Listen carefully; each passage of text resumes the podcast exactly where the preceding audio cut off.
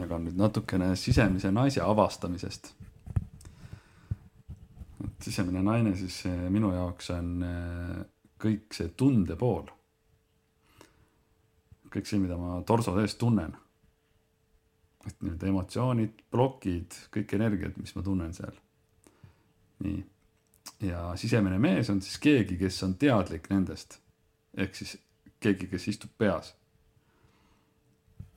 et kes kasutab infot pigem nagu siis mõistusest. et see on siis mees. nii, ja täna öösel ma nägin siukest huvitavat und. et äh, ma olen ühes ruumis ühe naisega koos. ma teadsin, et, et kuidagi, et, et see naine on mulle tuttav. et ma tean teda väga-väga ammusest ajast. aga ta ei ole mulle absoluutselt atraktiivne kuidagi.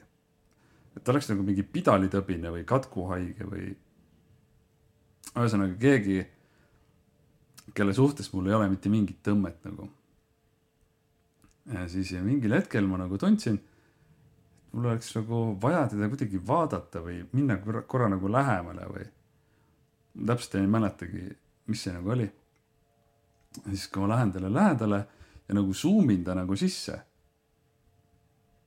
siis ma näen, et, et ta on kõige kaunim naine maailmas. ja ja kuidagi ta isegi mitte ei ole kaunis, vaid, vaid isegi kui ta mitte midagi ei räägi, siis ma tunnen tema vastu väga suurt tõmmet. ehk siis äh, ma olin kuidagi nagu mõistuses loonud mingisuguse kontseptsiooni temast, et ta ei kõlba mitte kuskile. aga kui ma lähen nagu teadlikult lähemale ja vaatan siis, kes ta nagu on ja samal ajal muidugi tunnen teda, siis ta on sest ta on täiuslik minu jaoks, just nimelt minu jaoks. ja siis me tegime seal igasuguseid asju temaga mm,. rääkisime, suhtlesime. ja siis ma nagu tunnen, et, et kuidas, kuidas kõik see, mis ta on, ongi just see, mis minul on puudu. kuidagi ja kõik, mis on nagu mina, mis olen mina, on justkui nagu temal puudu, midagi sellist ehk siis noh, seda võib-olla raske kirjeldada, aga, aga see olukord lihtsalt tundus nii täiuslik. ja ma tundsingi, et kuidas, kuidas minus aktiveerub nüüd see, nii-öelda see kaitse. et ma soovikski teda elu lõpuni kaitsta nagu. midagi taolist. ja siis ma ärkasin ülesse ja siis selline tunne oli, et, et nüüd äh, et mul on nagu hästi hea olla kuidagi ja mul on nagu kurb, et ma ärkasin. ja, ja siis ma hiljem sain aru sellest, et keda ma tegelikult nägin seal. et see oligi minu sisemine naine. et, et ja naine siis, need, see tundepool esindab siis seda elu usaldamist. ja kuna mina siis oma elus olen lähtunud mõistusest siis ma olengi pidanud ennast teda, temast paremaks. Ja siis ma näengi teda kui mingit pidalitõbist seal. aga nüüd, kui ma nagu usaldan siis seda olukorda ja lähen nagu vaatan, kes ta tegelikult on, siis ma avastan, et tegelikkuses on ta nagu noh, täiuslik minu jaoks. sest ta ongi minu teine pool, ta olen mina ise tegelikult see osa minust, keda ma ei võta omaks. Nii, hommikul, kui ma ärkasin, siis tavaliselt ma teen nagu, noh, ma ärkan mingi unenäo peale tihti. ja, ja unenägu siis aktiveerib mingeid tundeid ja siis ma hommikul mõned tunnid veel tegelen nende asjadega. noh, vaatan neile otsa ja siis nad sulevad, noh, nagu teadlikult.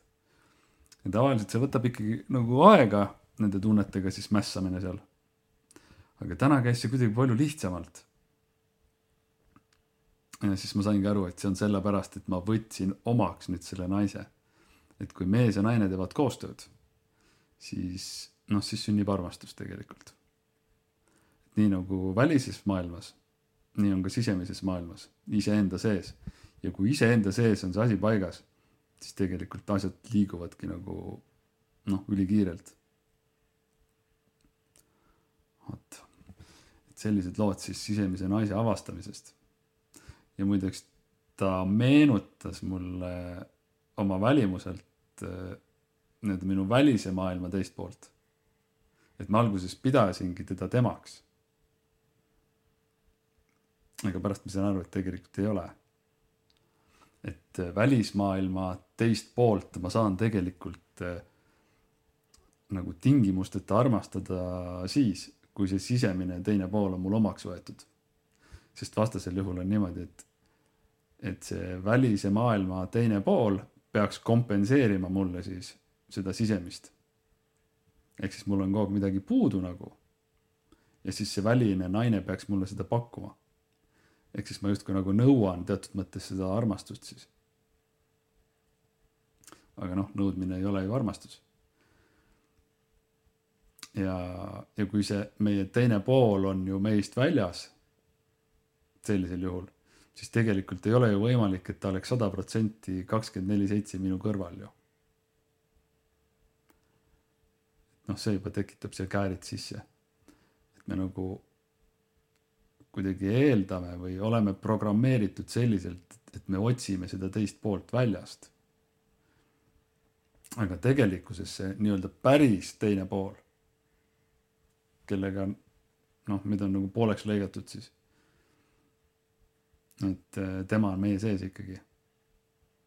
ja see ongi see, et nagu noh, tegelikult kuskil müütides või kuskil, ma ei mäleta, on isegi räägitud, et, et Aadama teine pool on tegelikult Lilit.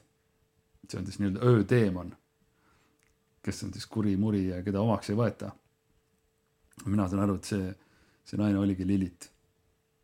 ehk siis niikaua, kui ma suhtun temasse eelarvamustega, niikaua ma nagu vajangi seda välist naist, nii-öelda Eevat siis aga Eevat nagu armastama saan ma hakata tegelikult siis, kui ma olen oma nii-öelda oma Lilitiga pulmad ära teinud.